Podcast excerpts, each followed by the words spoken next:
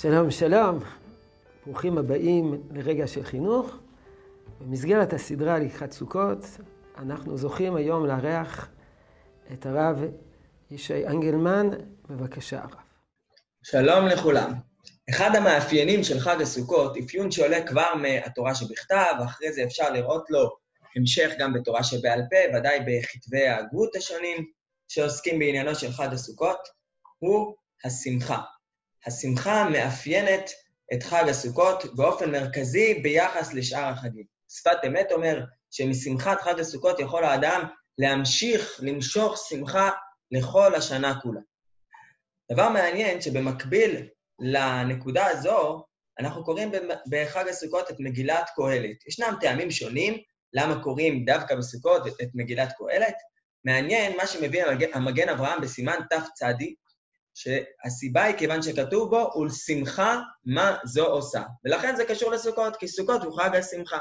אז זה כמובן לכאורה דבר שהוא קצת אירוני, דווקא בגלל שכתוב ולשמחה מה זו עושה, אנחנו מכירים את ספר קהלת כספר שמלא סתירות פנימיות ולבטים וספקנות ודברים שבעצם מובילים את האדם לאיזשהו מקום שהוא מנוגד לשמחה, מקום של פסימיות, מקום בו קהלת מוליך אותנו באיזה מהלך שכל בלון ויעד ואיזה פסגה שהאדם יכול, חשב באיזשהו שלב בחיים שהיא משמעותית, שהיא איזשהו דבר שראוי לעמול עבורו, שראוי לראות אותו כהפשר של החיים, המשמעות, המטרה של החיים. כל בלון ובלון כזה מתפוצץ לו במגילת קהלת, הכל בסופו של דבר מתגלה כמוגבל, כיחסי, בפרספקטיבה היותר רחבה פתאום מתגלה שהדבר הזה שחשבנו שהוא מאוד מאוד חשוב, הוא לא כל כך חשוב. בסופו של דבר, כל החשבונות הרבים של בני האדם מובילים למסקנה שאין את הפשר, אין את ההבנה שנחשפנו אליה, הכל הבל. שמחת חג הסוכות עומדת כנגד.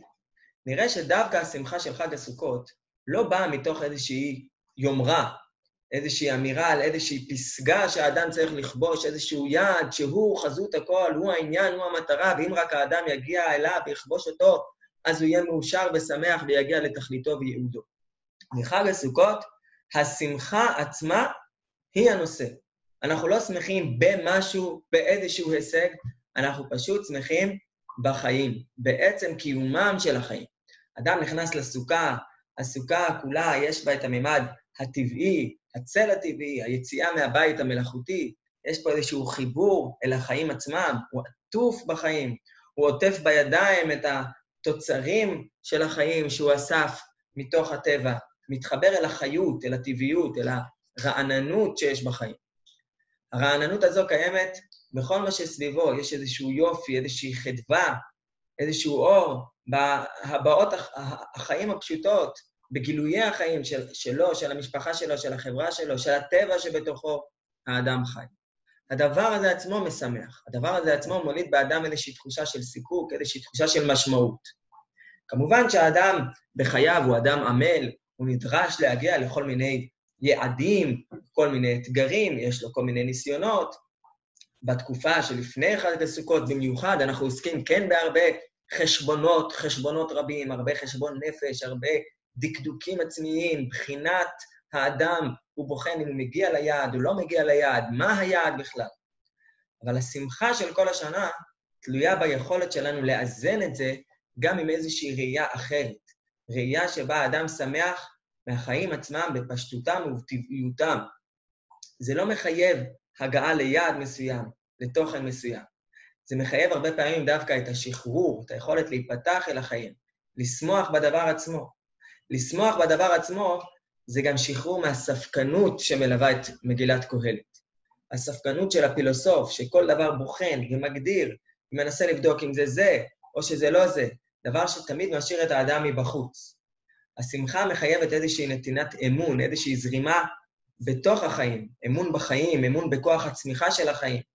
אדם רואה איזשהו גילוי, איזושהי לידה, איזושהי הופעה, שהוא שמח לקראתה, והוא לא ישר חושב, רגע, מה המשמעות של זה, מה המטרה של זה, האם באמת ללידה הזו, לצמיחה הזו של החיים, יש איזשהו יעד ברור שאני יכול להבין את המשמעות שלו בפרספקטיבה הרחבה. לא כל דבר האדם מבין, אבל יש לו אמון, יש לו אמון בחיים, יש לו אמון בריבון העולמים שמחיה את החיים, שמצמיח את החיים, שכן יש איזושהי משמעות, שכן לדבר הזה יש, הוא הולך לאיזשהו כיוון, והאדם בכל גילוי של חיים רואה איזשהו אור, איזשהו יופי, איזושהי שמחה. וזה איזשהו לימוד מאוד גדול שאדם יכול ללמד את עצמו, את סביבתו, את ילדיו, את משפחתו, לחיות בצורה שבה האתגרים והיעדים והניסיונות שלנו להגיע לא מובילים אותנו למקום שמנותק מהחיים עצמם. לא לראות אותם רק כדברים מאוד מאוד חשובים שהם חזות הכל, אלא שהאתגרים והיעדים שלנו יהיו באמת חלק מהצמיחה הטבעית של החיים, והיכולת שלנו להמשיך להתחבר ולראות את היופי שבחיים על פשטותם וטבעיותם, היא זו שבסופו של דבר יכולה לעזור לנו, כמו שאומר השפת אמת, לקחת איתנו את שמחת חג הסוכות לכל השנה כולה, את עצם המושג הזה של שמחה, שמחה בחיים, שמחה בחיים עצמם, עם הרעננות שלהם והיופי הפשוט והטבעי שבהם. חג שמח לכולם.